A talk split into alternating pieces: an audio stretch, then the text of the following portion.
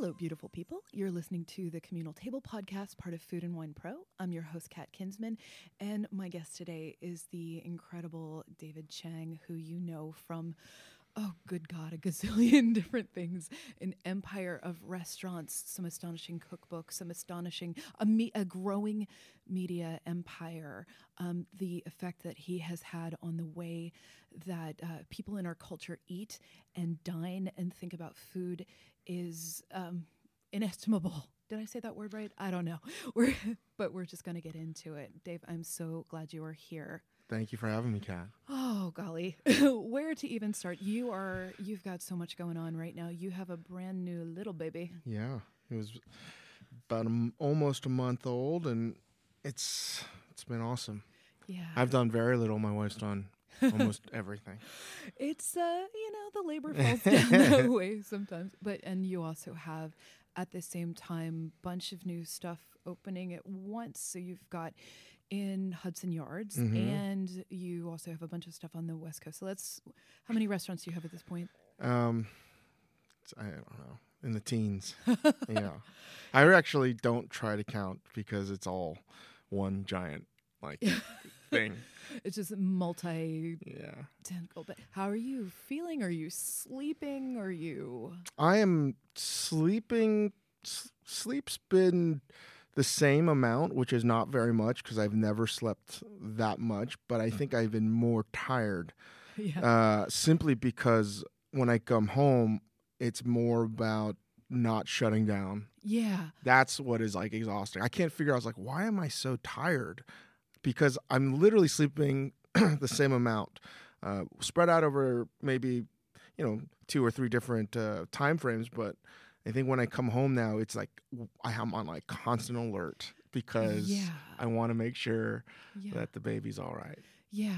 I- I mean, that being emotionally present is exhausting. Yeah. Yeah. I've never felt that. That's what's really different for me besides having the child. It's just like, oh, I can't unplug at home. Yeah. Yeah. Not that that ever was the case, but now it's like at another level. Right, because you were you were flying free for a, a long Yes. time. Bach, bachelor day for um, when did you meet your wife? Uh, I met her f- over five years ago. You know. Okay, and she was ready to sign on to the, the what it means to be with a, a chef. Well, yeah, but not really. She Yeah. didn't know because uh, it was those are different. It was just a different time in my life. Yeah. Yeah, I mean, let's okay, let's backtrack a little bit. When so we actually the first time we met was probably 2008 or 9. Um, what year did your first book come out? Right around the same time, Yeah. and that was probably like in like most insane time. Yeah. so you you uh, I remember I was working at AOL and you came in to do an interview Yeah. and my colleague had actually brought you in and I was just sitting there thinking I had a million things to ask you because our Was it that long ago? it was already? that, so Oh we've known each other a decade. I mean, not super well, but I feel at the same time like when we've had time to talk, we've made the most of it. Um, but I remember you, you came in and um, you're pretty quiet, and uh, you were you were trying some things that really hadn't been necessarily seen in the restaurant world before. And you had this book, and I had so many million questions I wanted to ask you, but my colleague had brought you in, so she was running the interview, and I just wanted to like keep you there and understand uh, your brain. You were doing So I think at that point you had uh, you had the cookbook. You had Ssäm Bar. We had Ssäm, Ko, and Noodle Bar. okay. Yeah. Yeah. And the cookbook came out in 2010. We had opened up Má Pêche in Midtown. So it was just three restaurants in the cookbook then. Just that. No, but it was all, listen, they were Yeah. all tiny. One restaurant was 12 seats, another was like 50 seats, another Mhm. was like 60 seats. So really just wound up being one restaurant. right. But the things I, I know about your brain also is that even if you had a small restaurant, it's not the seats. You, it, like the full blast of your care and attention on on that. It's not any sort of less energy than it would be for a 300 seat place. Yeah, things were full on then. Yeah. And what do you mean by full on? Let's talk about that. I mean, I really have a hard time distinguishing when and how anything gets delineated in terms of like a linear time frame, if that makes any sense. That- that Because does- to my weird it brain, just it sure doesn't seem like anything happened. Uh, yeah. um, but I can look back vaguely and think not like lovingly and nostalgically other than that Yeah. was just if I could just summarize it intense. Yeah. Yeah. There was just um, no sleep, all in, all every day was uh, like really we felt like everything was going to end. And still feel that way, but Yeah. then it was much more palpable. Yeah, I mean, well, it's also a setup where if you're if you have places that are that size, you're dealing with the customers in a really. Do you call them customers or guests? I don't know. Yeah, but but you're dealing with them in a really intimate way. Because I, I remember eating at uh, at, at Ko. Um, sort of early on, and that was one of the first times where I uh, experienced where there was the kitchen where the people who were making the food were also you were interacting with them in such an intimate kind of way and talking through all that stuff. You set up that model of, of service right there where where that is that exchange where you're walking through people people through st- maybe things that are unfamiliar to them. So you kind of set yourself up for this this talking to people. Yeah, well, that's the funny thing is I, I, the whole aspect of having having an open kitchen um, was not something that I wanted originally, Yeah. and you just sort of adapted, Mhm. and um, I never really thought about the guest or the customer dining in a way, Mhm. and I think that was a benefit and a detriment starting out. Um, all I cared about was the food, and I didn't like um, how should I say. I didn't behave in a way that I acknowledged that there was anything else happening.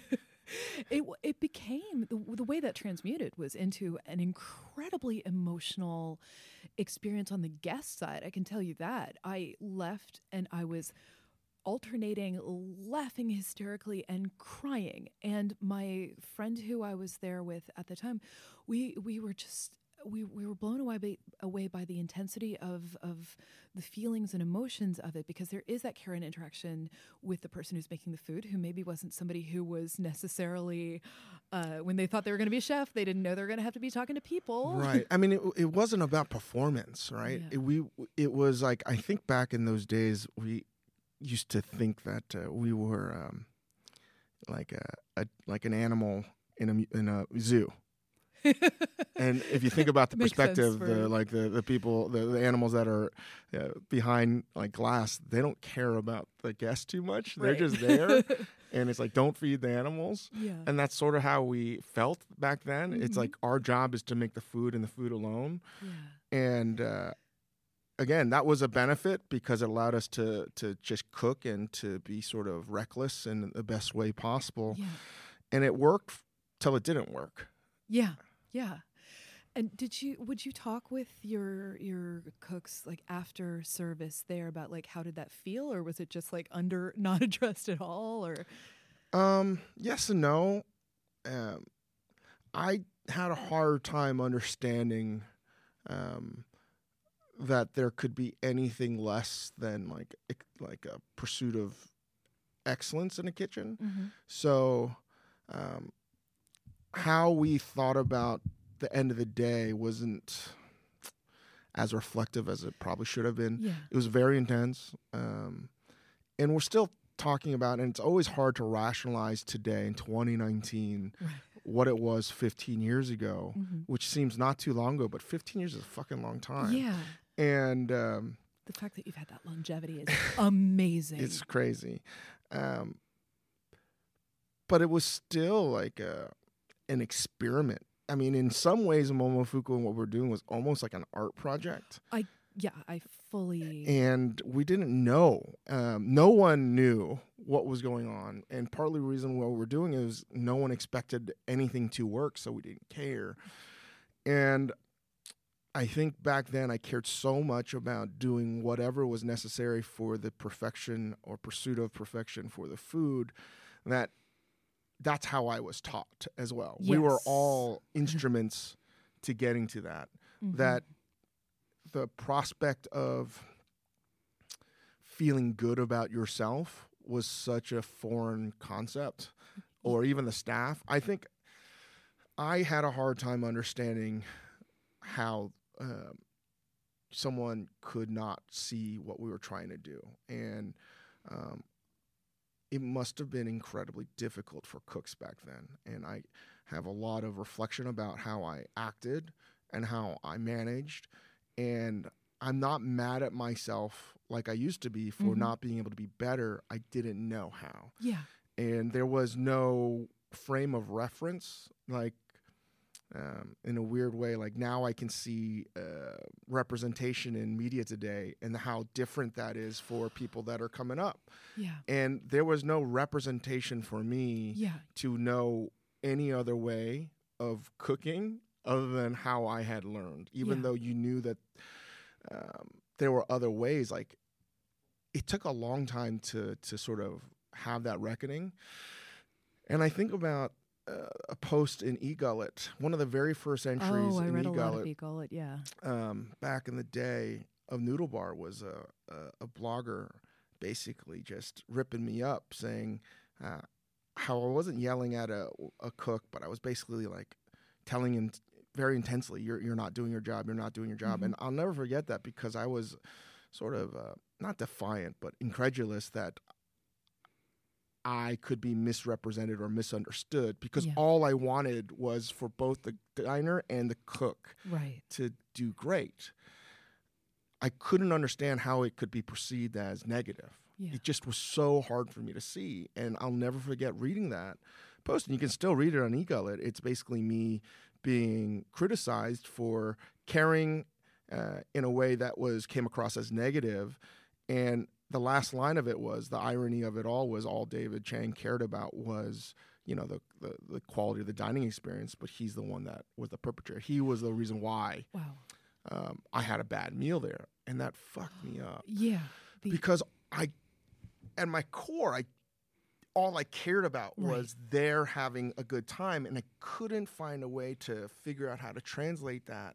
I didn't have the tools or the emotional well-being or anything, quite frankly, to find a way to communicate that other than fa- work faster, harder, try more, be more intense, like force yourself to find a way to make it as delicious as possible. And in an open kitchen, that's a the original noodle bar is what size of a one car garage. You can feel oh, everything. I'm an emotional sponge. Yeah. I, you can feel when the kitchen's off, when front of house is, when there's when there's tension there, and it translates. It's so invisible and so palpable. Yeah. And that's, you know, again, very good things happen and very bad things happen. And and and when I started to get that response, obviously I knew I needed to get better. I just it's Yeah. taken a long time It's because hard. Cooking is a very stressful thing. It can be very stressful. Mhm.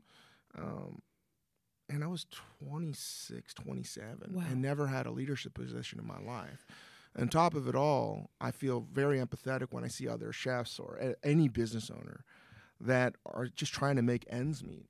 So, like when I see a mother freaking out in public or in the grocery store, which I think we've all seen, Oh, or in the shopping yeah. mall, I think I understood this better as a like younger owner of Momofuku than I did when I realized because I was like, oh, it's hard for them to be in a moment to like just be calm, even though they want to. Yeah. How do you not like? We're not taught emotional, res- proper emotional response. As kids, we aren't given the vocabulary, we aren't given the tools. I, I was actually just, as I was getting my makeup done for this, talking about how it was almost, it didn't feel like it at the time, but it was a blessing to go through a major depression at age, what, 14 or so, where, you know, I, had it not been, had there not been an intervention, like I probably would have taken my own life mm.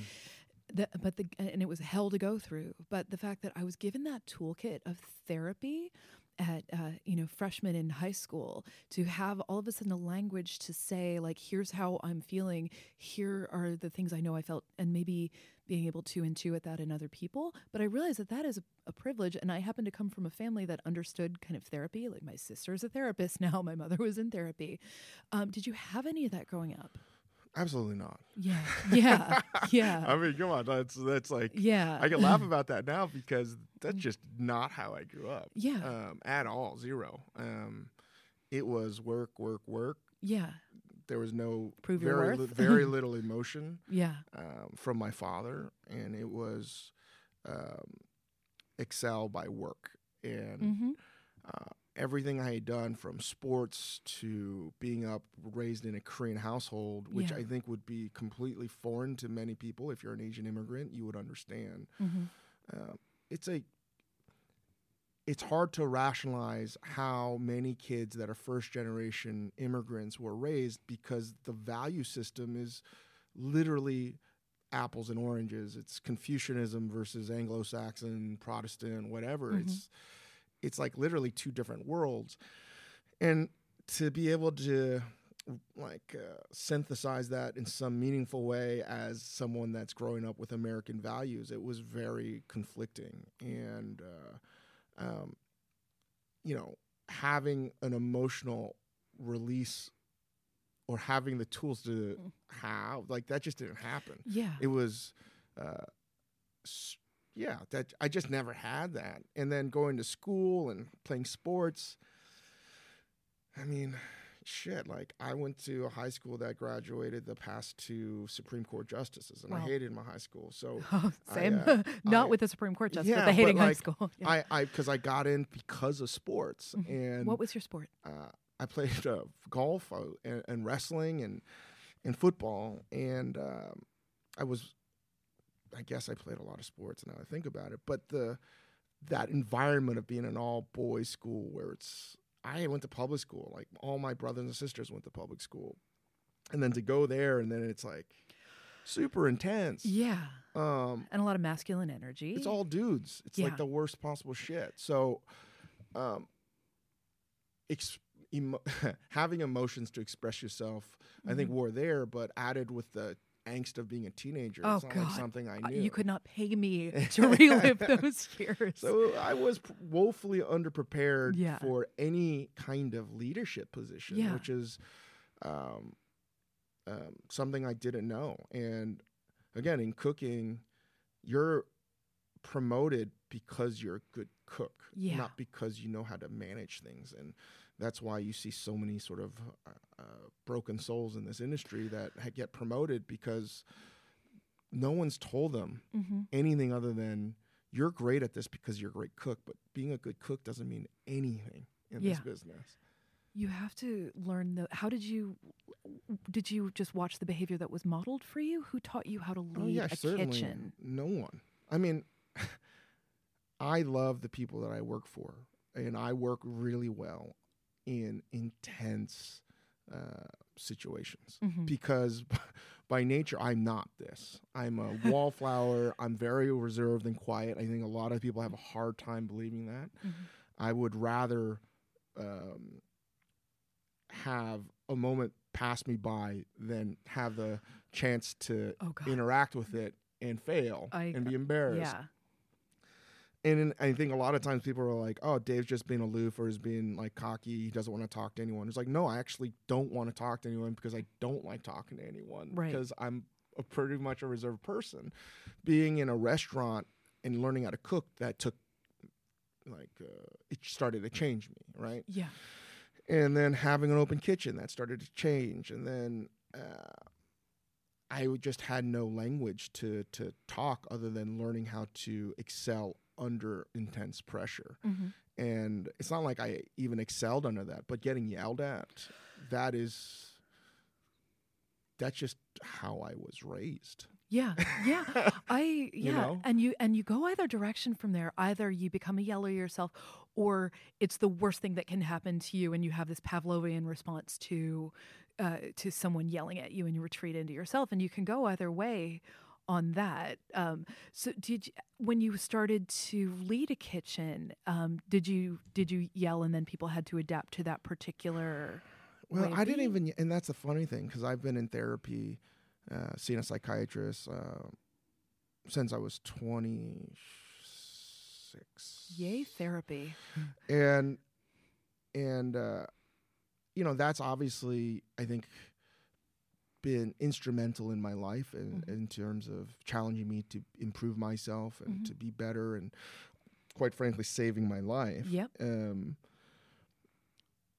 but you know, like how I acted and how I cooked in the past and how I would get so angry at little minutia mistakes happened because my priorities why I got into the business were I think still uh, maybe different and I can't speak for anyone else but I got into cooking not because I loved food per se.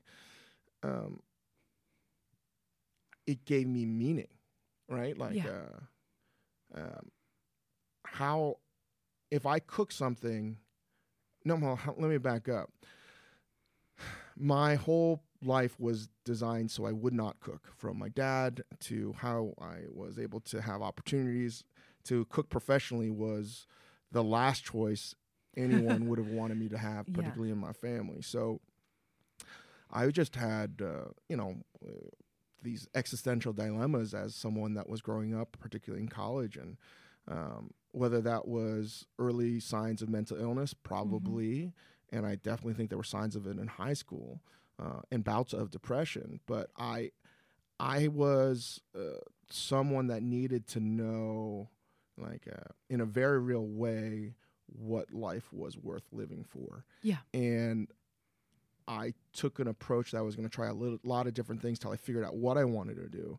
Because I did so poorly in school, it wasn't like I was going to get the the jobs that I wanted. So I just did things sort of by trial and error. And I just thought sitting at a desk the rest of my life was like, you know, that was life not worth living.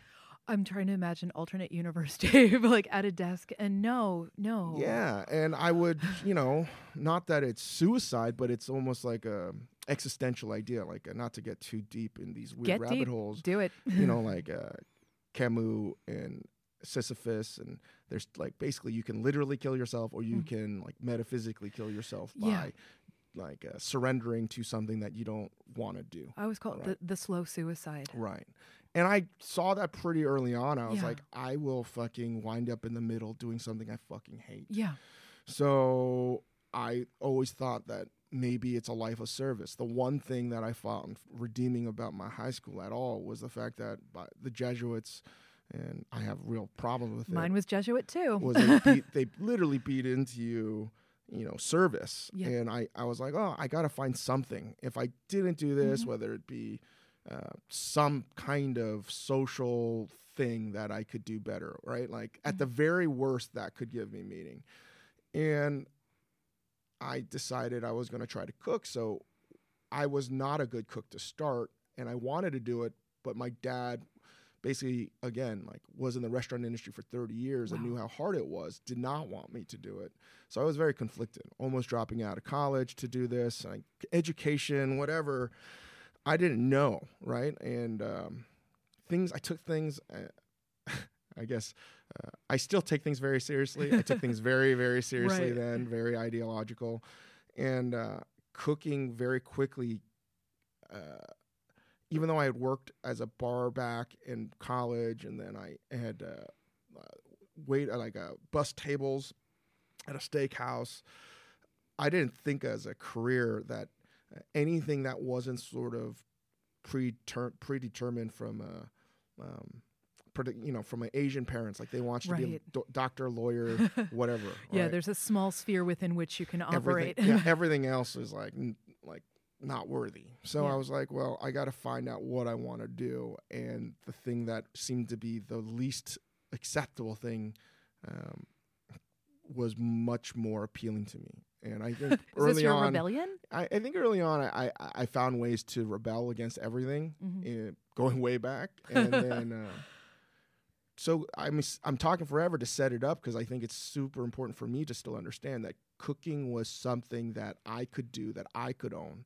and Mhm. that I could take from, even if I was poor at it. If I cleaned really well, if I sharpened my knives Mhm. really well, if I followed the recipe, and whatever I did could lead into something that was delicious and give joy and meaning to something. Mhm. That physical reaction of feeding someone and giving them that feeling of total fucking like elation That dopamine hit. yeah, you couldn't cheat that. Yeah. And I was really trying hard back then to find things that were not a lie, right? I that were not that, yeah. hip- that couldn't be hypocritical. And like that very base emotion to me was like, oh, like and while I couldn't earn a huge living, I could li- live. I could Yeah. find a way. And being a like a, a chef or whatever, that didn't fucking matter to me. It was Mm-hmm. just like that I know is truthful. Yeah. That you can y- the here are the motions I can take and it ends up with a smile on somebody else's face or that like ah that little happy dance in the seat. and then you start to sort of reverse engineer from there, and then you learn the whole history of gastronomy and how Mm-hmm. things are constructed, and if you follow certain things and you do things really well, from mise en place to Mm-hmm. uh, treating ingredients right, you can actually start to manipulate things in like a sort of a, you know, puppet master. You know, Mhm. use different levers to get the best out of a dish. So ultimately, then the only thing that mattered was making the most delicious food possible. And then that's sort of surrounding yourself in kitchens where you have a motley crew of individuals, particularly back then. yeah. Um, and like I remember working at restaurants, they're like, "You're the college, you're a college kid." Yeah. Unheard so of. crazy. Have you been to jail? Have you I mean, like I mean uh, college kid. Like, yeah. this kid went to college. Have him do the food. Uh, have him do the food costing because Right. he's good with numbers. I was like, whoa! Like I, I'm cooking here because I I can't do anything else. right right like that it, it's such a great island of misfit toys like the kitchen Yeah. is in such a wonderful in all the good ways that that can mean i mean I, i've heard from so many people that they don't fit somewhere else in life and they find home in the kitchen and and you know And that's what it. Wow, that's what it was. I was like, oh, everyone here. What dawned on me was like, these are individuals that could have been successful in a variety of walks of life, Mhm. but they found their sort of calling that they like to make food or do food or Mhm.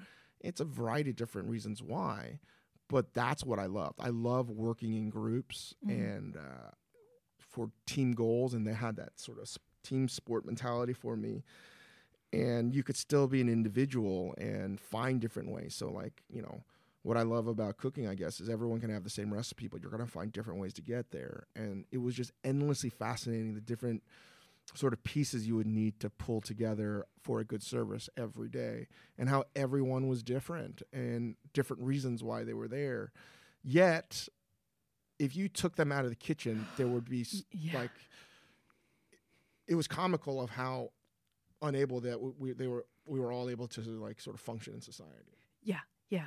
So when you have that, it's, it's the end of the night. You're all, you know, cleaned everything down, um, and your mind is still going. Talk to me about that moment, that moment back then, and that moment for you now at the end of, of service, and what you've learned about how to treat your brain in that moment. well it was fear back then when i was cooking for other people it was sheer fear that i might not have a job tomorrow Yeah, that I'm going to get fired and this is the only place I want to be and this is your this is where you're going to learn and you want to progress through all the stations and the power then of working in a restaurant like very different today where I think the chefs uh, don't have as much power compared to the cooks Mhm. um, it was not that long ago where I mean I know a lot of cooks that I work with feel the same way that you're looking for approval Mhm. and you may if you don't get that maybe you're going to get replaced Yeah. or you're going to that you're just not doing your job well that would just be gut wrenching right the reason why service went bad was because of you right You were the cog in the machine that slipped. that fear was so real that i never felt relief yep, I know. uh, i mean you know i was talking to jeremy fox about this Mhm. and I feel we were very similar. That even if you went home or even if you were drinking a beer, your mind was racing because you were thinking about everything. Did I wrap this right? Did I put the label Mhm. on here? Did I make the right note for my AM partner? Did I do this? And it was just never ending. And um, you know, you live and breathe it to the point where you don't know anything else. Yeah. You have a there's a long term debilitating aspect to fear on your on your muscles on the makeup of your brain chemistry and I mean it, it can be actual trauma um, having ha- living like that for for such a long time because it, it it forms how you stand how you move through the world how you talk to other people what chemicals get fired in your brain and I I- you know I've I've, I've seen you over the course of the past 10 years or something uh, or, or so I feel like you've unlearned a lot of that stuff in a way that's uh, uh, Uh, increasingly healthy. Is is that the case, I or think that I've just always known it was not right. I just Yeah. again ha- am now finally developing some kind of tools and um, uh, avenues, uh, different avenues to take. It's it's my default setting is to go down these roads, yeah, right? Like it's It's been hard to train so programmed to me to go to instant rage or anger hmm or just feeling things that are not good.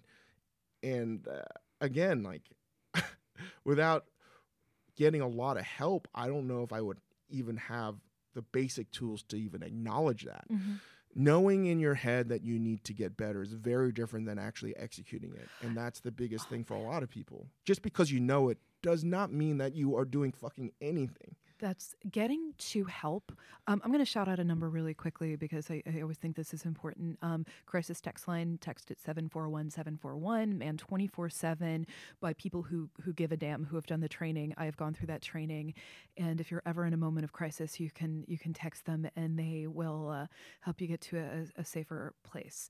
Um, because there are there are some um, when when you're in that mindset. Um, I, I I have a panic disorder in addition to ADHD, anxiety, and depression. And I went through um, a really, really bad panic spiral last summer. I saw you sort of, uh, I'd started dealing with it. I talked a little bit about it though. yeah, yeah, and I started deal, and I ended up going on medication for it. Um, but the point that I had to get to to think where I'm really going to do something about this, and and um, and not just live in this thing where my body and mind are torturing me 24 7 that was a really hard thing to do even though i've been to therapy for years um, i had not been on medication for 11 years um, and just getting to that point where I was so afraid that they were going to say like, "Oh, your brain is fully busted for the rest of your life, and there is no hope for you," and that is a, a scary thing. And I ended up going on medication, and within 40 minutes, my brain and my body felt better than they had in like 10 years. But to get to that point, even as a person who is a very public advocate of mental health treatment and stuff, it was even hard for me.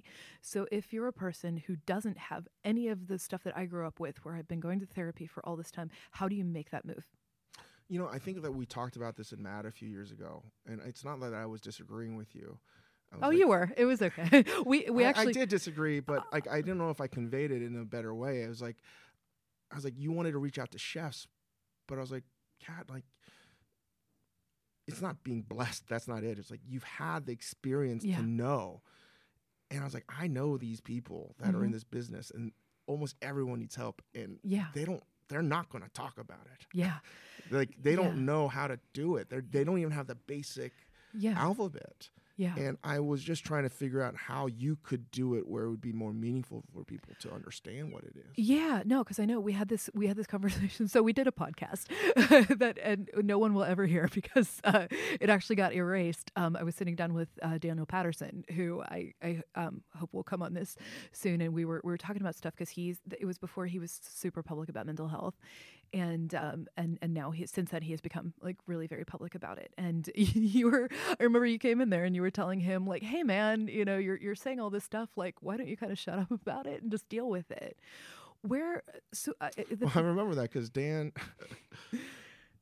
Patterson is so brave, and Yeah. I remember him telling me, "He's like, this is what's happening, and uh, uh, I'm, I'm just going to let everyone know." And I was like, "Dan, it it it's very precarious to talk about what's going on with oneself, yeah, because it can seem like you're projecting that it should be the same for everyone else, right, absolutely. And that's all I was trying to say. It was like, it just is happening. This is a this is a welcome. You now acknowledge a lifelong battle that you're going to have. Yeah.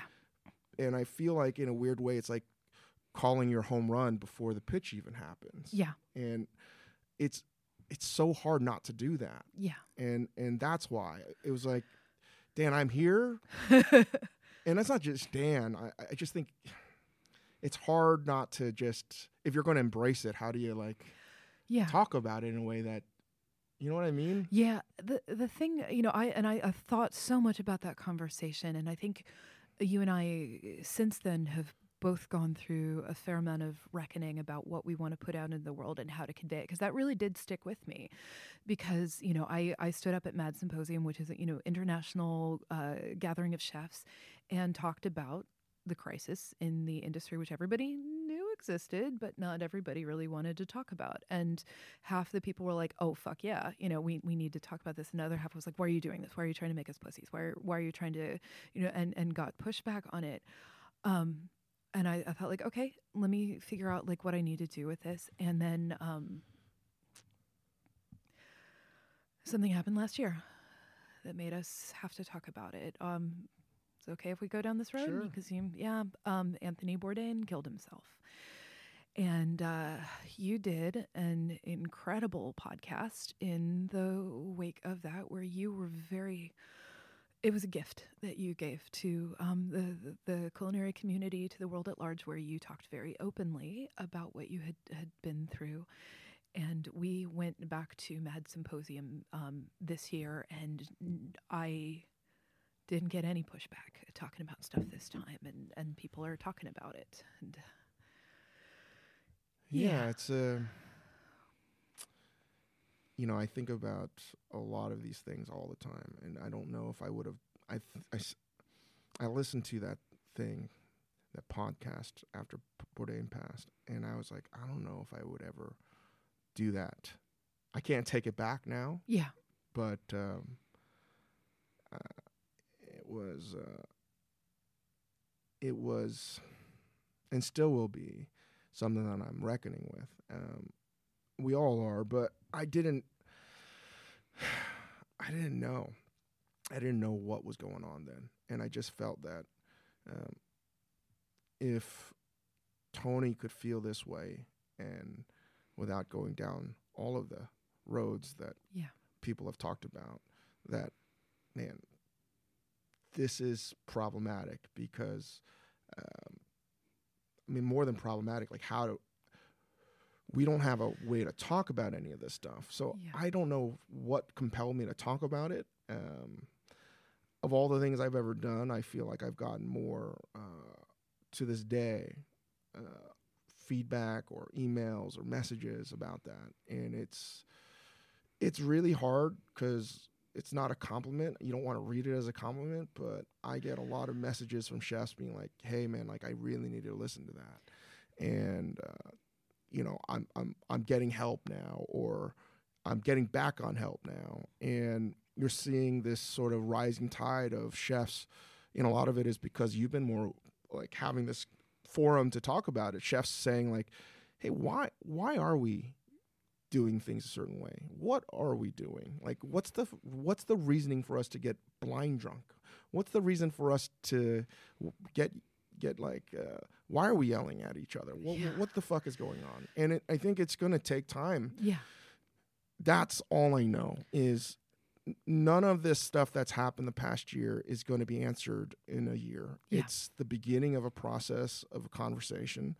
Um, because no one's had these conversations before. Yeah. Right? Like or they have maybe not in a public way, but individually and and and just in little pockets, and the pockets are coming together. I mean, I want to say, pardon me. Um, it was important that it was you doing that. That it was that this message was coming from from you, um, because uh, because of your stature, because uh, of your your friendship with Tony, because of uh, you know a million reasons, and so it was it was the the bearer of the message was very very important in in that it it mattered.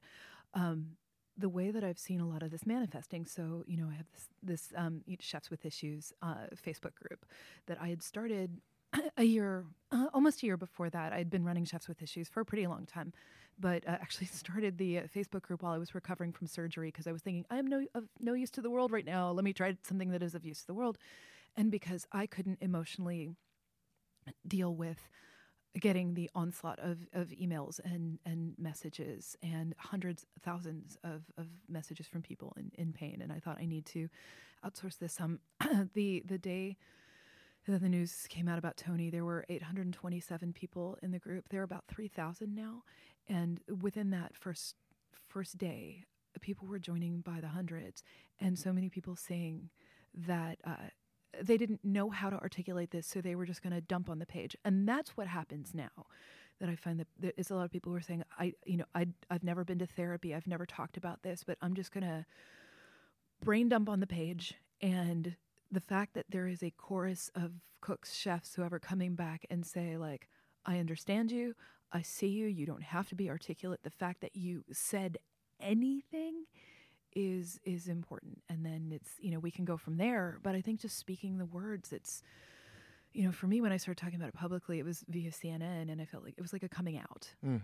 in in a way and then you know getting responses from people but realizing like there are other people out there who feel the same way is but huge. that's I feel is a very tricky. Um, it's so hard, and I feel like maybe I'm better equipped to talk about what I was wanting to talk to Copenhagen about. Yeah. is there needs to be diversity yeah in how people have the ability to talk about it. Yeah. and um, I know for myself, I'm not a group. mm-hmm. Even though I'm, I share so much. I'm not by nature like I don't talk to people in groups. It's not something I want to do, which Mhm. is again sounds fucking weird, but I don't like group things. yeah You know, like I've gone to support friends in rehab. I, I don't like that. Yeah. You know, that's just me. I don't feel comfortable. yeah I know it's highly effective, um, but I need other avenues, like uh, Yeah. whether it's reading a book or it's listening to something, and that's that's just what I feel. I guess why it's important to talk about it is like you don't have to feel bad because you're not talking about it in a group chat Yeah. or whatever. It's just like start with thinking about it, and um, I don't know, talking about all this stuff and uh, you being so forthright and honest, like that was important. Like to have that that Mhm. that page where people could talk about it, like uh, it's so important. But like I remember when Bourdain passed, and Yeah. everyone is talking about these suicide hotlines, and I, I just was like, yes, very important, but also.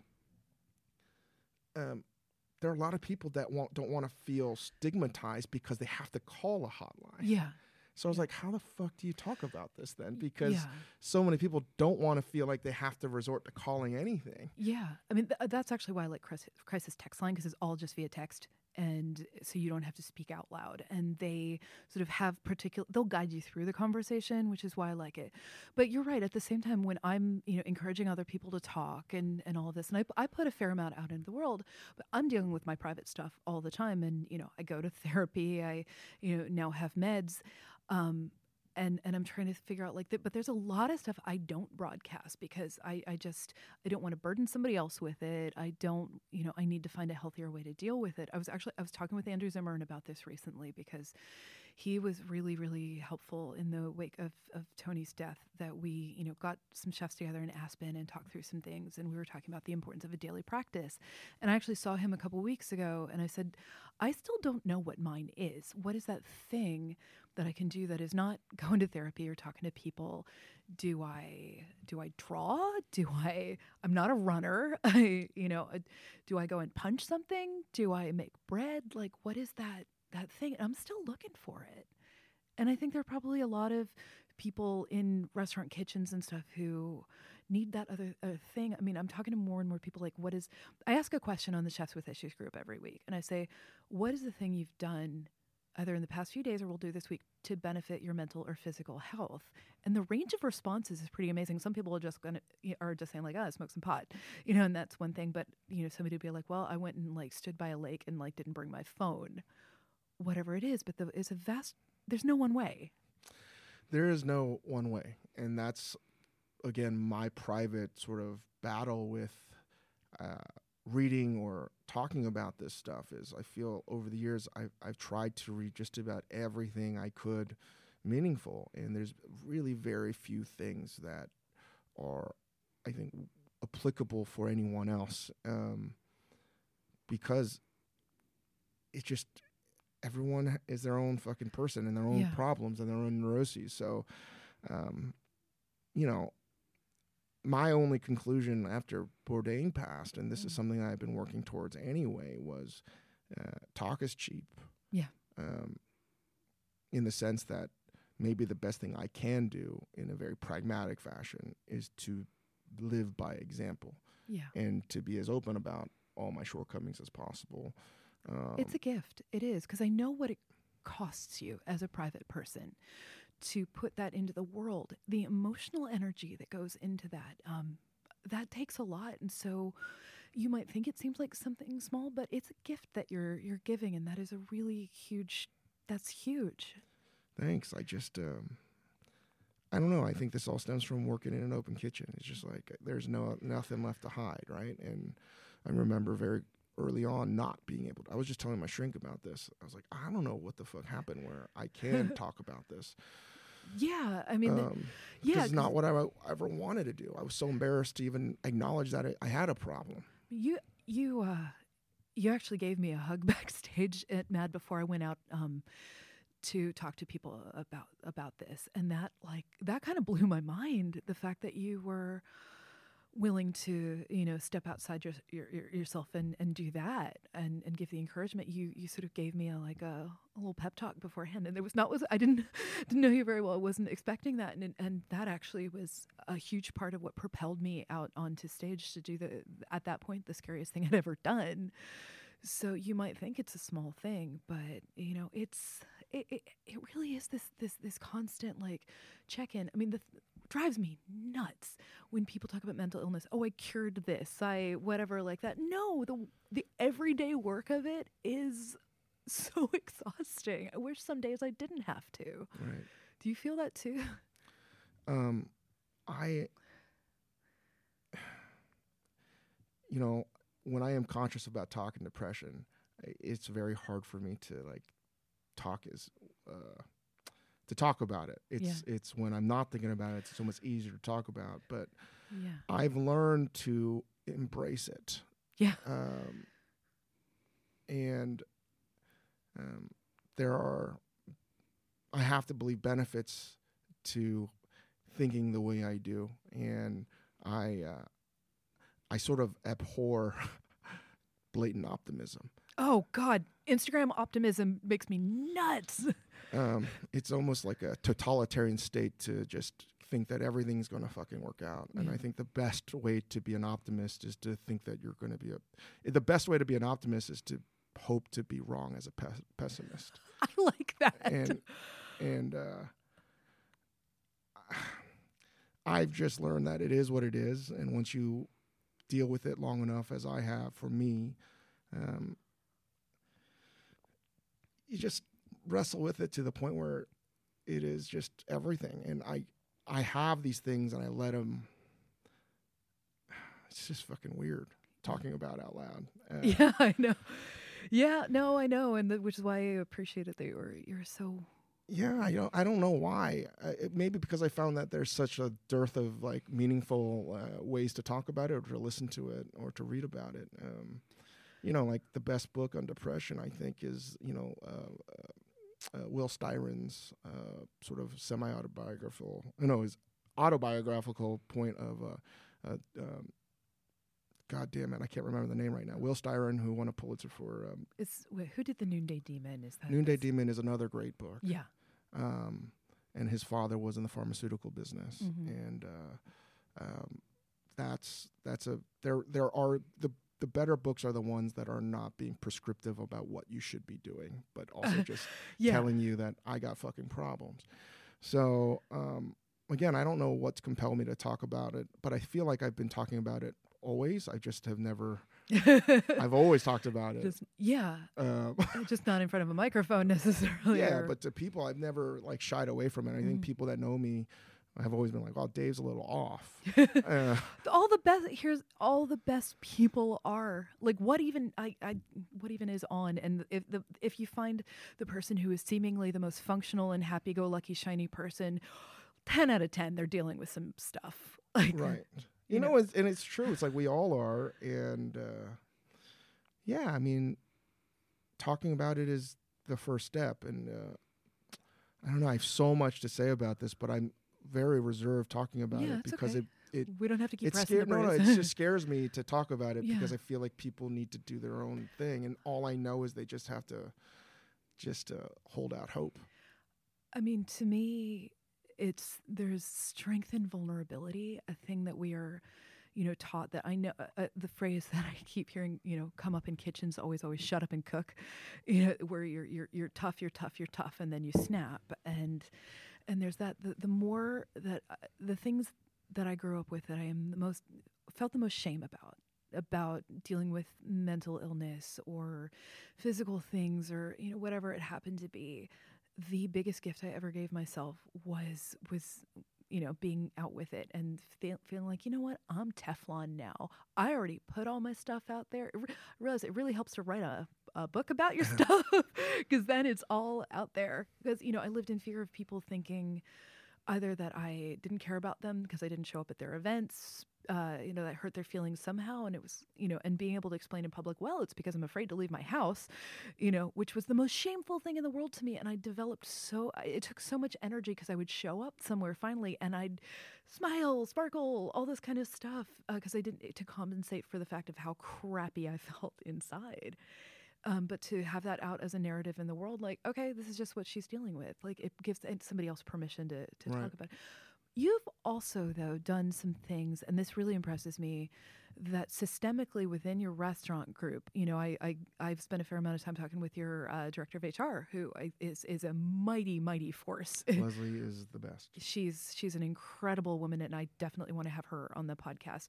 But you've done some things uh, for caretaking for the people who work with you. Um, can you talk about that? Yeah, I mean, um,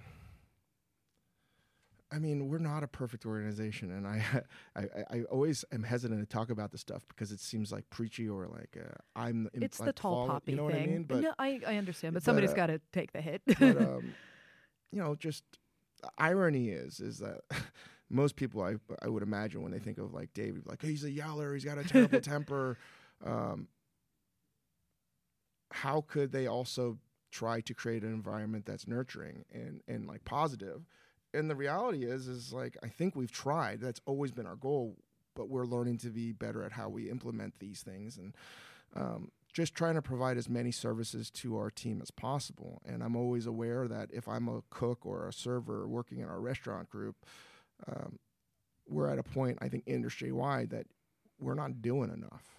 Mm-hmm. And this is a longer story about how things are only going to change in our business about what we're allowed to offer to our employees if people pay more for fucking food. Yep. And uh, that's just it. And this is a collision right now of, um, you know, manual labor essentially, right? The most widely accessible job that you can have, both as a cook and a server in this country and abroad. That is now merging with professionalism, um, with the same laws and understanding that if we were working at Google or some high end tech company, and rightfully so, we should have the same standards. That reckoning is going to take time. Yeah. And to project this sort of, again, like everything that needs to change should change in the culinary industry because there are a lot of things that was as we've seen in the past year or two that are, are, are, are, vestiges of the old that have never been appropriate. But yeah. um, in how we apply sort of services to our cooks, and that's what mm-hmm. I'm talking about, and how we take care of our own, and how we give a living wage, and all these things. It's it's uh, all this stuff is going to take time. Yeah. And right now, the microscope is on how we look at the culinary world, but I think at the end of the day, we can't provide everything unless we are, are actually grow as a company and scale, which is one of the reasons why we're trying to grow. Yeah.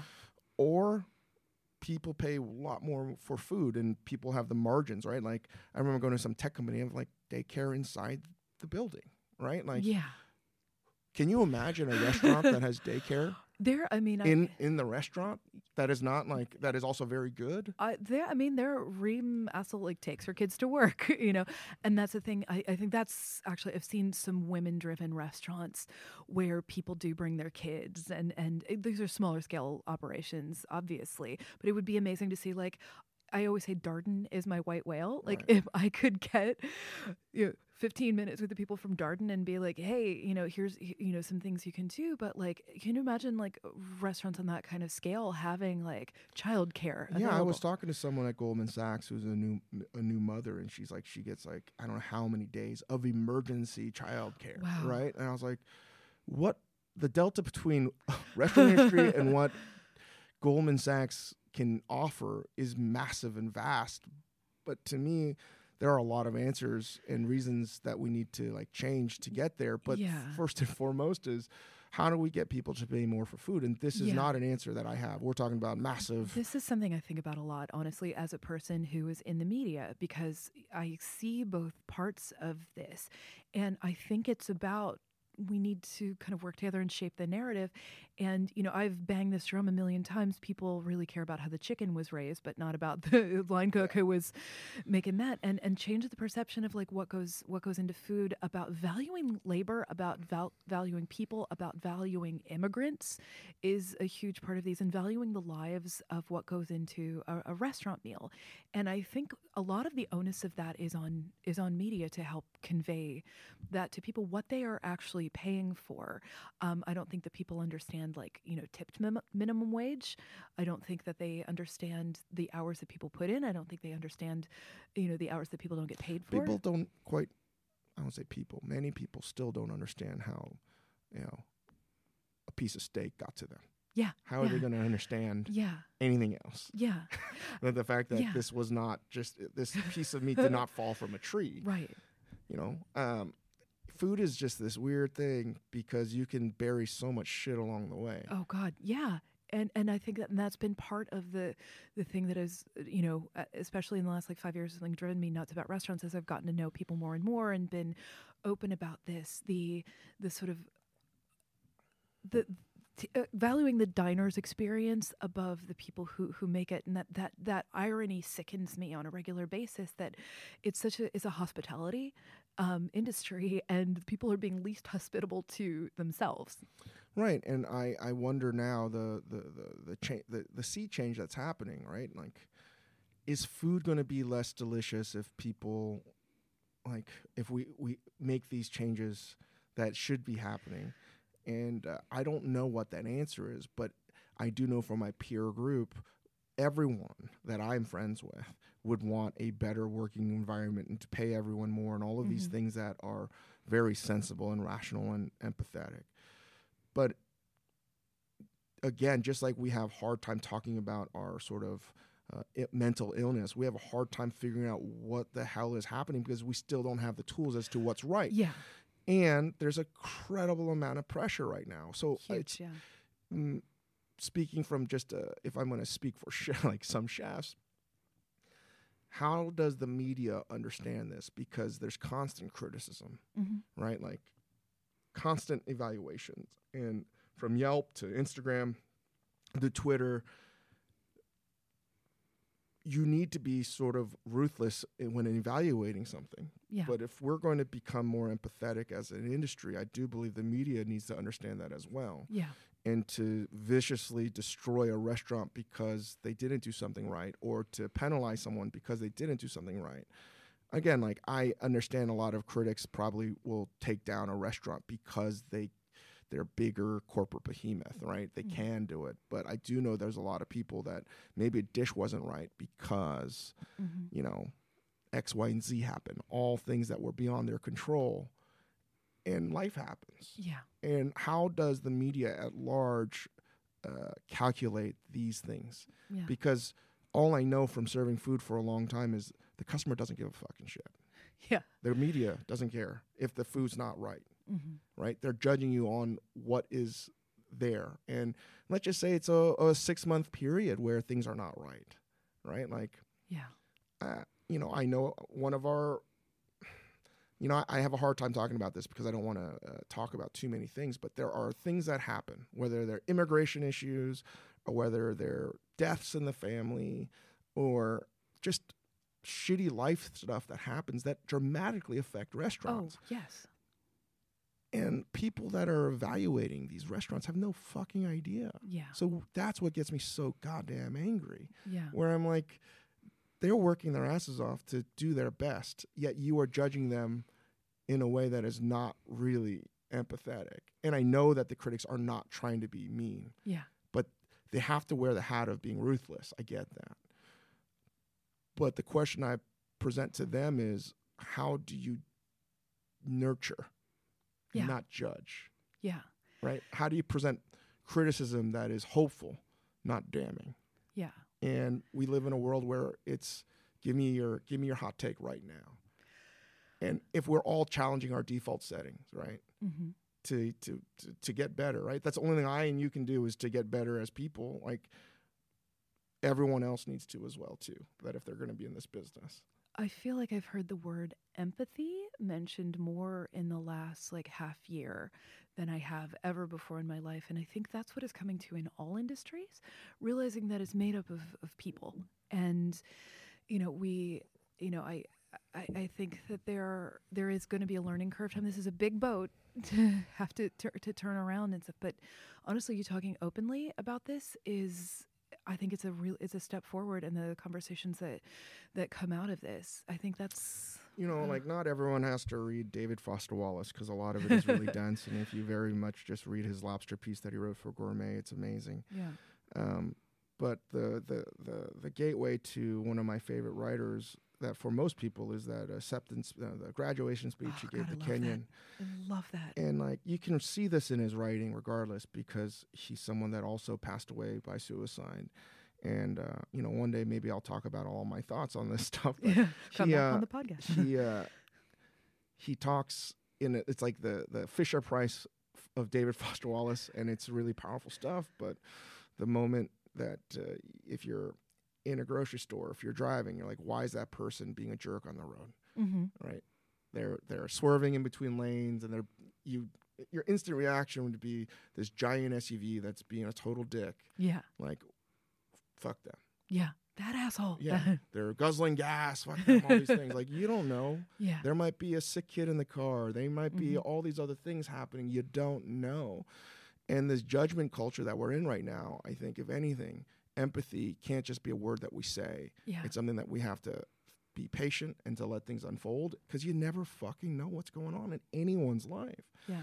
And, you know, why is someone grumpy? Why is that mother that's, you know, angrily, you know, maybe yelling at her kid? Like, I think he's like, says, like, you don't know. They could have just come from the hospital and her, their, her husband passed away. Like, Yeah. you have no fucking You idea. These might be extreme situations, but ultimately, uh, empathy gets thrown around too much Mm. without any real weight behind it. Mm-hmm. Because to me, empathy means not just feeling about how someone might feel something, it should cause you pause to withhold making a judgment on a situation Yeah. and just letting it play out. I feel like that I've had to do a lot of work for that myself, but I feel like I'm finally getting to a place where I just remember I was on a crowded subway and someone was chewing gum into my ear, and I was it was driving me nuts. And I thought, you know what, that person doesn't want to be here either. I pick my thumb; she was snapping her gum. Like that's we all have our and and just that for some reason I had this light bulb moment, like right in that thing, like she's not doing that to piss anybody off. She's just trying to be a person in the world, and I try to go forth with that and yeah, see where it takes empathy me. is acceptance ultimately. Yeah. and um, being pragmatic is is to me the philosophy that I try to um, I try I'm not great at it to to, to challenge myself is to ask why I'm feeling the way I do about something and almost every time I react to something off the cuff um, and I'm not thoughtful about it it's a reaction that might have worked for me 15 years ago Yeah. but is no longer like Yeah. doesn't work anymore. So, um, and the funny thing with chefs in this industry, particularly if you're trying to push the envelope, um, you're always gravitating towards the most difficult thing. Like cooking's the dumbest fucking profession. Oh, it's so masochistic. Like, like if you're good, it's not you do less work, you get more work. you know, you want more specials. You you you, you want the hardest possible outcomes because that's what it means to be a great cook and chef. Um, any and every avenue to being more difficult is what you're taught to embrace. Mhm. Yet, as a chef, you know, our reactions are the ones that are uh, almost primal in terms of how our response is to a situation. And for me, I can't speak for anyone else, it is to fly off the handle. And I have worked very hard as to understanding why I get angry at something.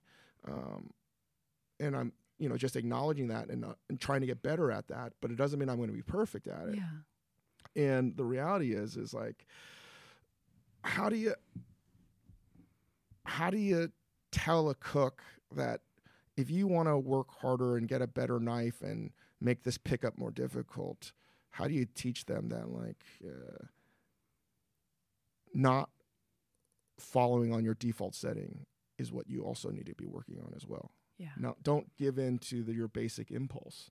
Yeah. And in a very simplistic, stupid way, I, I genuinely think in Star Wars terms, like Bring it. Bring the Star it's, Wars. it's it's um. I always felt that the dark side was way cooler. I would. Yep. I was like, it's so much Their cooler. clothing is better. they got to do cooler fucking tricks with their powers, and, you know, and it's just TV. But you know, in some ways, the reason why I think Star Wars resonates with the world over is because it does represent some very basic understandings of the human condition. And I mean, as a cook, we are, and I we wrote about this in Lucky Peach. You're trained to like, I was trained under the dark side yes. And that's just what you knew. There was no other Yeah. way. But then, if you think about it, if you're a stormtrooper, how the fuck would you know you're working for an evil empire, No, if that's all you, if if that's all you know. right?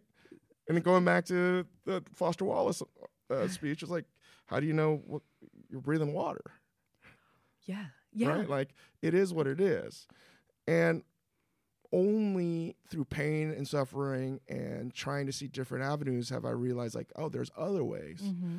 And then you have to get over yourself because anytime anything's new is presented to me, particularly in the culinary industry, right? As another side to this, it's been so difficult to get uh, us as a culinary profession to adopt the metric system for fuck's sake, Yeah.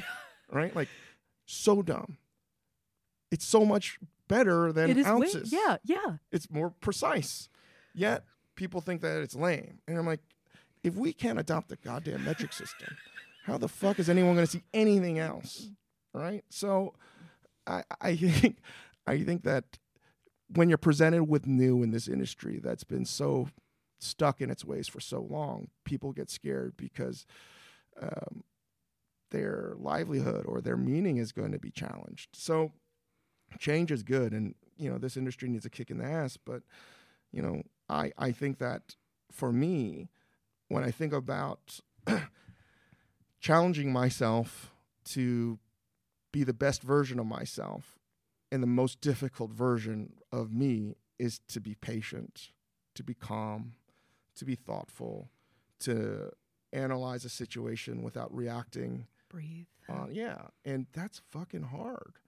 And I'm learning like that being a Jedi must be way more difficult than being a, a the dark side. Like way more difficult. Oh my god, I want to go down this road so much further, but I know we're on a time crunch. Um, so I have a few questions that I ask everybody that I hope. Actually, I think we'll probably. I doubt we'll anyone thought we were gonna go down this fucking. I wanted hole. to spend like another hour. about this. Obviously, I think about it a lot. I, I, Yeah. I like I want to read that essay from you.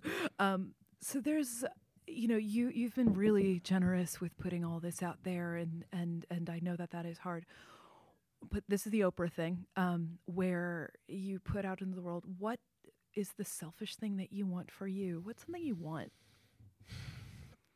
um, what I want is to be present for my family and to not feel guilty about that. And I struggle with that every day, uh, especially since my son's been born, Yeah. because I have to work. And uh, I know what the answer is, but I don't know how to do it. Yeah. Yeah. Like to, to not feel angst that I'm not working is fucking hard Yeah. because I derive meaning from work. I am a workaholic Yeah. right? And I am acutely aware that Tony was a workaholic. That was his Yeah. that was his addiction. My addiction is fucking work.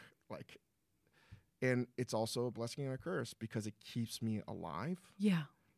but it's also a fucking addiction and it prevents me from enjoying just about anything else in life. Yeah. So it's the first time in my life besides my wife that I have something that needs me to care about it more than work. And Yeah. Ameta is fucking me up. Oh man. So anybody out there who is listening who can help Dave with this, this is what that question is for. Um, what is your comfort food? Man, I don't know anymore.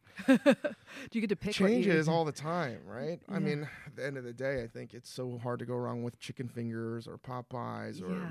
You got a kid, you're going to be eating more chicken fingers. Yeah, like honestly, comfort food is anything that's just delicious. yeah. You know, to give yourself that moment where you're not analyzing and you're just enjoying. Yeah. It's just like whatever you want to fucking eat. That's your comfort food. I like that. Um, what's the last meal that you had that made you emotional? Um, man. I sound like a it, just because I, I I cooked it myself, all right, and I cooked it recently, and uh, it was we have um, a Jamaican baby nurse. We're fortunate enough to s- we have like someone that's helping us out in their daytime because I don't. That's the other thing that's fucking me up is like how most kids have been born with nothing Yeah. or oftentimes with a, a mother that has no means. It's been really weighing heavy on me, and uh, I've been making like a lot of Jamaican food, Yeah. and that's been very meaningful for me because it's like uh, it's moving me because I'm like, oh, this is the fucking future. Jamaican food to me is like future food. Yeah. So I feel really excited about that, and that moved me because like I'm making food for someone that knows Jamaican food, and it's like a challenge. Like Yeah. I got to make this better than something you can get in a grill. You know, That's yeah. awesome. God, I want that meal. so, but what is the la- and then next question, which goes right into this? What is the last meal that somebody made for you at their house? Man, No one cooks for chefs. so no one cooks. a- I don't- when did I have a meal at someone's house? Oh my god. I don't know if I can answer that. Or I have, I have nothing. or did it? Oh, I guess my mom. okay. What did your mom make for you? uh, my mom made bindaetteok, so it's Korean mung bean pancakes, and we were at the hospital, and um, she found a way to buy all the ingredients, go back to her apartment, and she made it for us, um, regardless. And I told her not to do it, and she still did it. And then when she left back to go home, I was very excited that she made it for us still. That's so nice. So we froze them. So whenever we're we're- we're hankering for one of her delicious cakes, I mean mung bean pancakes, we we reheat them. that sounds so good. Like a little present that keeps happening. Yeah. So, what living musician would you want to cook for, and what would you make them? Living musician. I know that's the wrinkle. Oh my god. Living musician. and we got one question after this. I don't know, living musician. Let me think about that. That's these are fucking hard questions. Sorry. Oh man. This is why I'm glad there aren't a lot of podcasts uh, that, of th- this out there yet, so people don't know what the questions are. well, I'll ask you the the other one. While if you want to think about that, you have five uninterrupted minutes for self care. What do you do? Five interrupt five. Oh man. Somebody leaves you, you're left alone for five minutes. Everything else is taken care of. The kid's not crying. The your wife is happy, maybe taking a nap. The kitchen's fine. Honestly, I probably read a book. What are you reading right now? Oh man. You don't want to know. I do. It's so weird.